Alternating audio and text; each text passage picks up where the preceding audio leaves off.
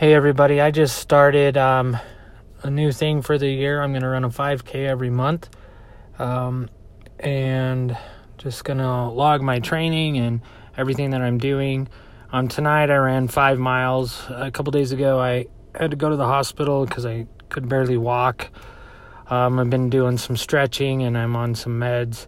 Um, and yesterday I ran three miles. I broke it up in a one and a half mile in between my workout and tonight I ran five miles. Um, so yeah, I need to really work on my hydration.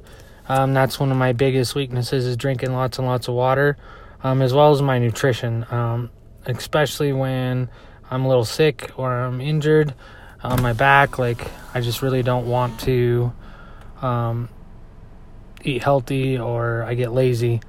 Um, so this is day two of the training. I am signed up for a run at the end of on April 21st, my 5K for the month of April, and I'm looking for some in May already um, to run in the end of May. Try to give myself some uh, training room in between.